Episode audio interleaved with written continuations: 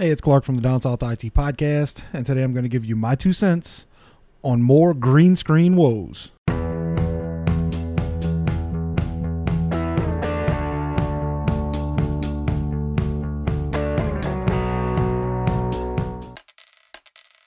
Yes, apparently it's not only the iPhones that are getting the green screen treatment, it's also a couple of other big name brands, one mainly being Samsung.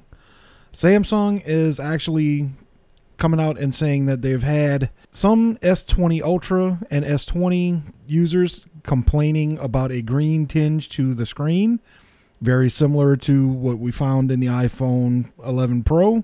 There's also some customers fr- that are using Xiaomi phones. Those are actually coming up with the same problem.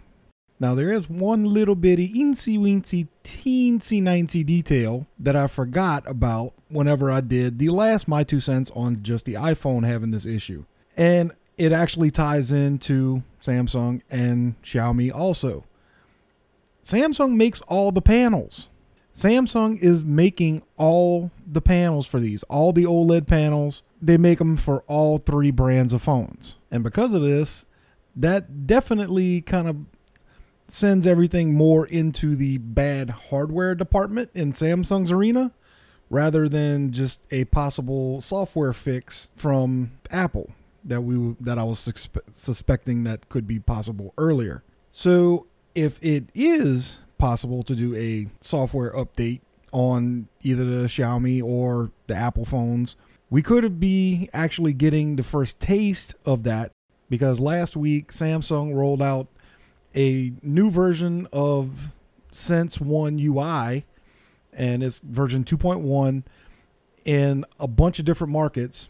And basically, it's for the last two years of the Galaxy flagships. And the main reason for it is a few different upgrades, some different filters, AR functionality, new emoji packs, different things like that. But Samsung has hidden bug fixes in UI updates as well in the past.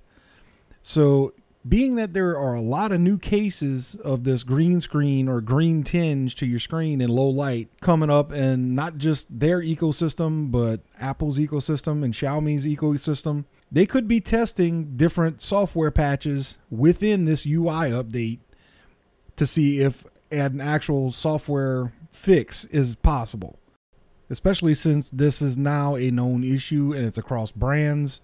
So they may be trying to do something kind of on the slick here just to try to see if anything can be done software wise without having to actually replace all those panels because that would cost them a pretty penny.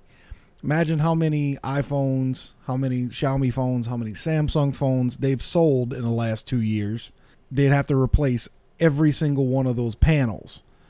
That would be disgusting.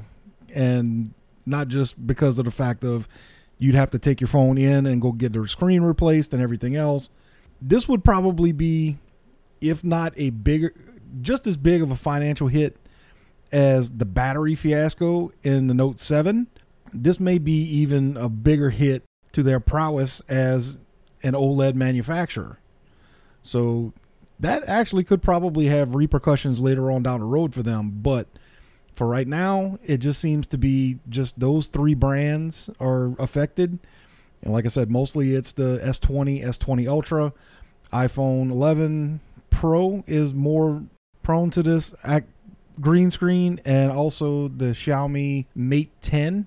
So if you have any of these models, you may want to turn the brightness down or view your phone in a dark room and see if you have that green tinge to it.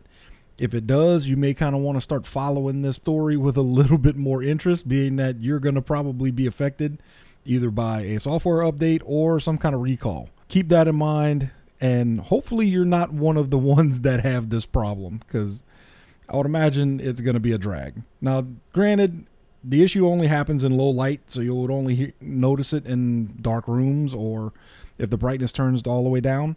But during normal conditions, it's not usually an issue. There are a few cases where it happens all the time, but that's not the the norm. That's kind of the outliers. I will, of course, be keeping everybody up to date as I see things, or if I read an article about it, I will let you know.